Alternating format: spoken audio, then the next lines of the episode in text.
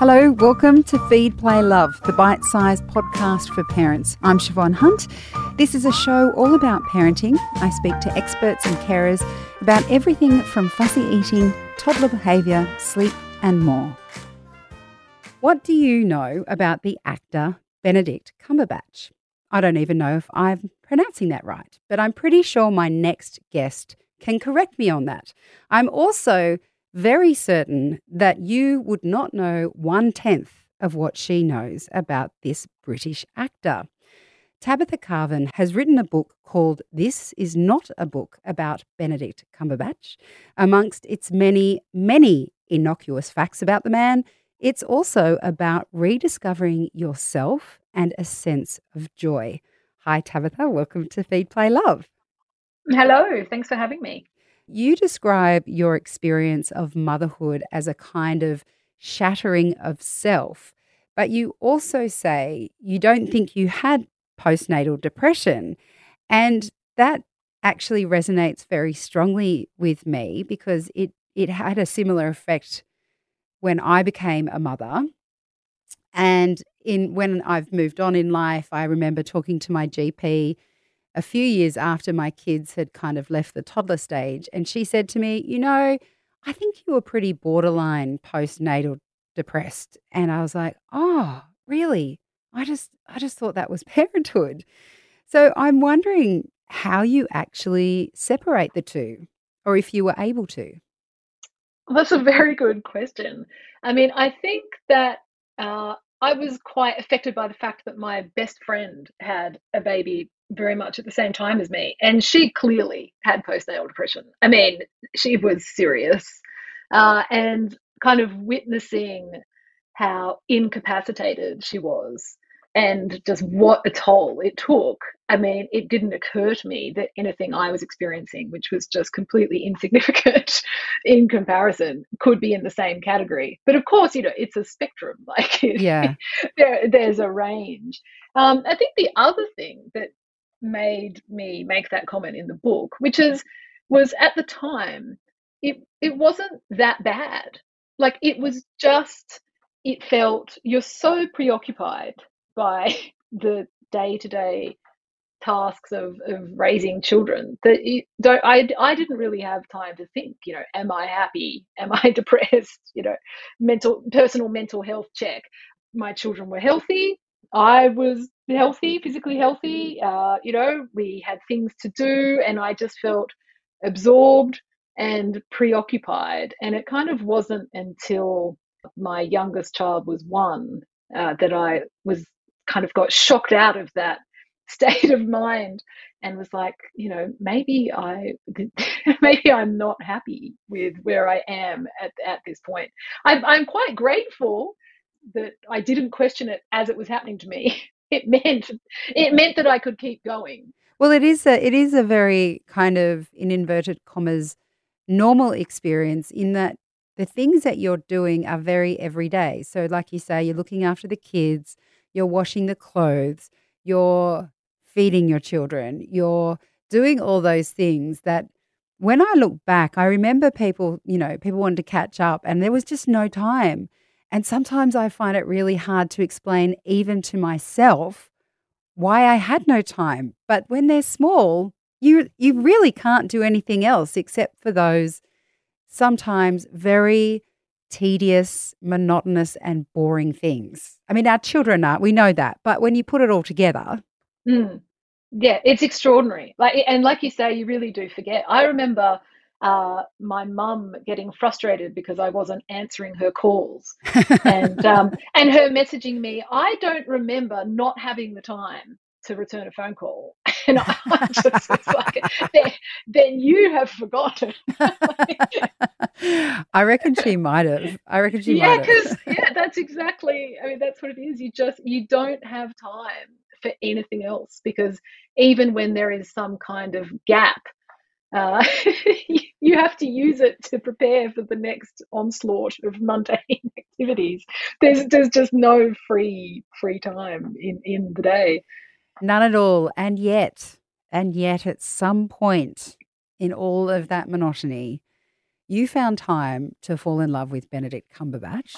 Tell me about the first time you really noticed him. Yeah, so as I said, it, it happened when I was out of the weeds somewhat. So I had a, one child who was just two and one who was one. And um, I had seen, I mean, I had seen almost everything he had been in just coincidentally up until that point and had, and had thought he was fine. Like he looks very different in all his roles, and I found that hard to keep track of. And then uh, one evening, sat down to watch an episode of Sherlock, a show I had seen many times before, and I was just captivated by absolutely inexplicably captivated by this man on the screen, and it's uh, he it just uh, it's uh, uh, I wish I could do a better job of explaining it, but the reality is like a man I had seen a hundred times before looked different after I saw him after time 101, and uh, he he there was something something stirred within me. Shall we say? Shall we say? See, the way you are laughing now, you can feel this in the book as you're writing about it. And so I was so conflicted for so long because I'm thinking, did she did she really fall in love with Benedict Cumberbatch or is she just making fun of him? because it because you have such a sense of humor about this whole experience or let's say this uh, newfound interest in him. Um, is that intentional? That that laughing at oneself? I mean, it's silly. I mean, a point I try and make in the book is that it's it, it matters to me. Like it's important to me, but it's objectively a silly thing. It doesn't it doesn't it's not important and that is actually what is so wonderful about it. Like it's extremely trivial uh, and serves no purpose other than just fun. And uh, it being very playful and something that makes me laugh uh, at myself is part of is part of the enjoyment. But as to the question of did i fall in love it's I, it's I don't know if you had this kind of experience when you were a teenager, but that is the only experience I had had up until this point. And if you can remember that feeling of uh, being obsessed with, or oh yeah, of yeah. course, my first love was it, Karate Kid. great, good one, excellent. Uh, I endorse that. Um, yeah, I mean, it feels it feels like love. Like, of course, I didn't fall in love with Benedict Cumberbatch. I don't know him, uh, it, but I uh, the feeling that my interest in him generated in me it's a replication of the feelings of love like it's mm. it's a kind of infatuation and it is kind of it is exciting and um you know is energizing in exactly the same way that that love is. But of course, yeah, I, am not under any illusion that I actually know him. well, please, do you do you not know him? I mm, I think you might. Uh, but listen, something you said just then is also hilarious in the fact that you think you were out of the weeds when your children were one and two. Come on mm. now, you're not out of the weeds yet. You're still well down in the trenches at that point. And I think that's that is also something that's so important about you discovering Benedict Cumberbatch, um, which we will get to in a minute, the importance of these frivolous feelings. But as much as you can identify now that part of the enjoyment is the silliness of it, how did you uh, sort of feel about your response to him at the time? Like, was it shocking? Was it like, it sounds unexpected? Oh, I mean, it was it was awful. Like it it was, uh, you know, a, an alternating current of uh, just infatuation and profound shame and uh, and and a fear in a way, like of what was happening. Like it just seemed it was completely out of character for me to have uh, this this happen to me. It seemed, it felt like a strange mental break. Uh, and you know, I think your hormones are running a little um, wild uh, at when you. I had just finished breastfeeding, uh, and I and I had because my kids are so close in age. I'd had this ongoing pregnancy breastfeeding cycle that seemed to go on for thousands of years. So when it ended, I do think I was like quite, uh, I was alert to any kind of hormonal change. And I thought, this is some kind of strange, uh, you know, it's happening to me. I'm not choosing this to happen. It's, uh, it's, it's, it's an external force in a way that like an addiction is.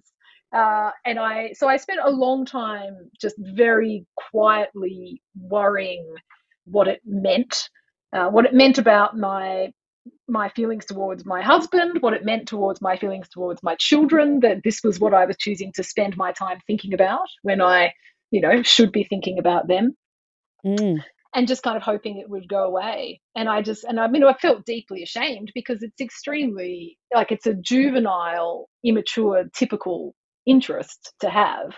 And that is certainly, you know, I, I put that side of myself away when I kind of turned 16 and I was not in the market to get it back. So it, uh, it, it, felt very much like an, an, emotional regression. It felt like a mental breakdown and like and an emotional regression. And of course, because you're a writer, the most logical step in that process is to then write a book and do some research. And in the process of you writing this book, you reached out to women who were in a similar state of interest. I, I, see. I'm avoiding the word obsession deliberately. You can. I think it's fine to call it an Is obsession. It, it, okay. yeah, yeah, yeah. well, you reached out to women who had a similar obsession, thinking that perhaps you might be the only one, and discovering that by no means were you the only one. Is there really such a thing as a cumberbitch? or did you make that one up? No, I, no, absolutely. I wish I came up with Cumberbitch. Oh my god, I'd, I'd, I'd, retire on that one. Um, no, I mean, it, it, he's got an enormous fandom, which I knew, but I, I thought that they were all young women, uh, and then I mean, to my shame, I also thought that they were you know unhinged or that they were embarrassing themselves by by having this kind of interest but when I, like you said, connected with all these other people, I discovered that, I mean, the, the age range is just extraordinary. Like, many of his fans are middle aged and older. Like, I spoke to many women in their 70s. There are many mothers. Love that. There's a lot of a lot of mothers. Um, and it's like these feelings are in fact like I mean they're common. They're common. They're just not, uh, and they're normal. Mm. They're just not widely shared. Uh, we keep them on the down low. You mentioned there that there were plenty of mothers, older women, lots of different age ranges in the group of women who had this fatal attraction to Benedict Cumberbatch. Um, but you also touch on in in those stories, you touch on how this was really an issue about control so we're told what we can and can't like as women. And I suppose, especially when you become a mother, and as you mentioned, you were feeling senses, a sense of shame that you were thinking about Benedict Cumberbatch when you should have been thinking about your children. We are expected to live, breathe, eat, and everything our kids. So, can you talk to me a bit about that idea of maybe this being an escape for women when you're being told all the time what you're meant to think and feel? Yeah, I mean, just practically speaking, because your time and space is utterly taken up with being a mother, if you want to do something for yourself, it's necessarily at the expense of, you, of your mothering. Like, that's the mm. only way to make extra time is to take something away from the mothering and so i mean i think that leads to a lot of guilt um, and and and it prevents you from doing it. I mean you just think that um, i mean as i say in the book how could it be a good use of my time? Like if if i ha- am so pressed for time the idea that i should make time out of this jam-packed schedule to look at pictures of Benedict Cumberbatch on the internet. I mean, it's just it's unthinkable. Like it's not productive. I lo- I love it though. When you say yeah. that, I feel such a sense of relief.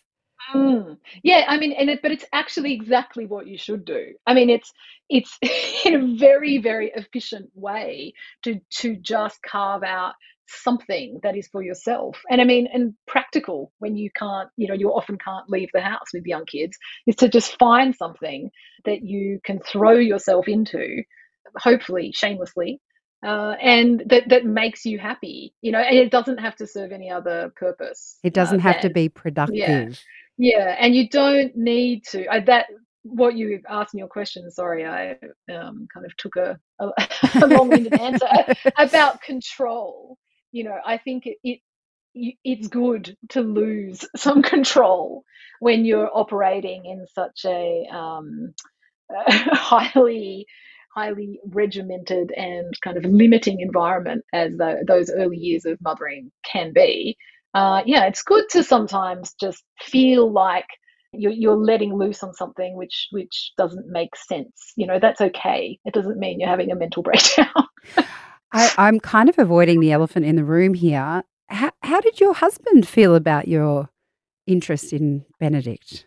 Yes, I mean I write a whole chapter about this in the book because that's that's how big the elephant is. Uh, I think you know. So at the beginning, I didn't tell him uh, for the reasons I mentioned earlier. It felt uh, it felt uh, like traitorous. It felt like I like like I was having an affair, which is ridiculous because like my husband is a real human man, you know, who I live with, and Benedict Cumberbatch is just a picture on the internet. Um, but you know, when it became apparent to him what was going on and the extent to which it uh, was taking up my mind space, occupying my mind space. And mean, he was, he just immediately saw that it mattered to me. He, you know, it had been such a tough few years for us as parents. And seeing that I was energized and bright eyed uh, and enthusiastic about something, you know, anything, was just enough for him to see that this was this was not his business. Like his business was for me to be happy. He didn't go out and print some Benedict Cumberbatch masks, try to spice up your sex life. No. Well, I mean, look, you have to be. Of course, it spices up your sex life. Any kind of mood enhancer spices your sex, spices up your sex life, and I, am sure he appreciated that.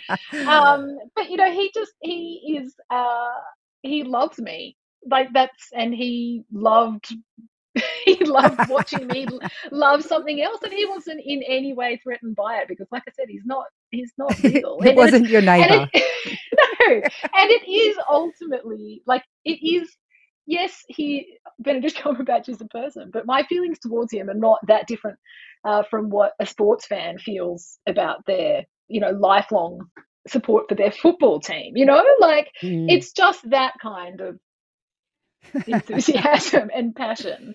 Uh, and uh, he recognised it as such. As such. What a, what a guy! guy huh? Oh, he's he gets a high five from me. Um, yeah. was there one particular moment when you realised actually this is a good thing. I don't need to be ashamed of this. This is fun and I'm I'm going to enjoy it and it's going to be part of my life and part of how I enjoy my life. Uh, was there any one moment that you can think of that that you sort of changed your way of thinking about it? I think it was. Uh, I think it started. My feelings about it started interacting with my feelings about my daughter's interests. So watching her draw so much delight from the things she loved, which were not the things I loved, like Disney princess movies and makeup and handbags, which are not my scene, not my uh, interest.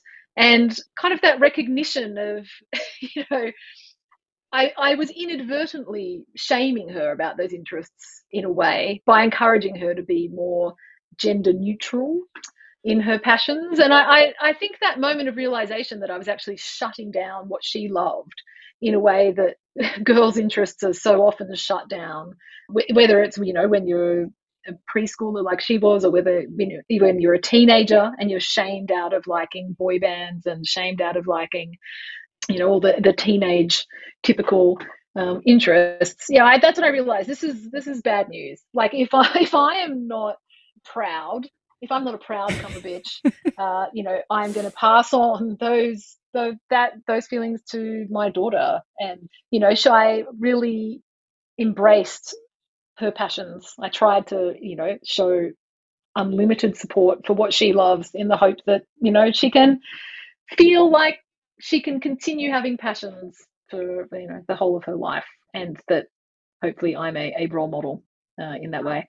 I I love that. I love that. I'm I'm kind of torn between wanting to go back and watch Karate Kid and a little bit afraid, but also wanting to watch Sherlock now. But mm. either well, well, you see, people keep saying, you know, should I watch Sherlock? And it's like, but that was just the thing that was for me. Like, you will watch that and you'll be like, I do not get it. like, I don't get it at all.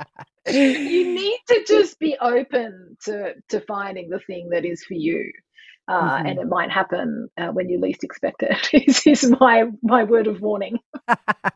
oh, it's a it's such a funny book. It's such a delight to read, and I love the message in it. Tabitha, thank you so much for your time today. Oh, thanks for having me.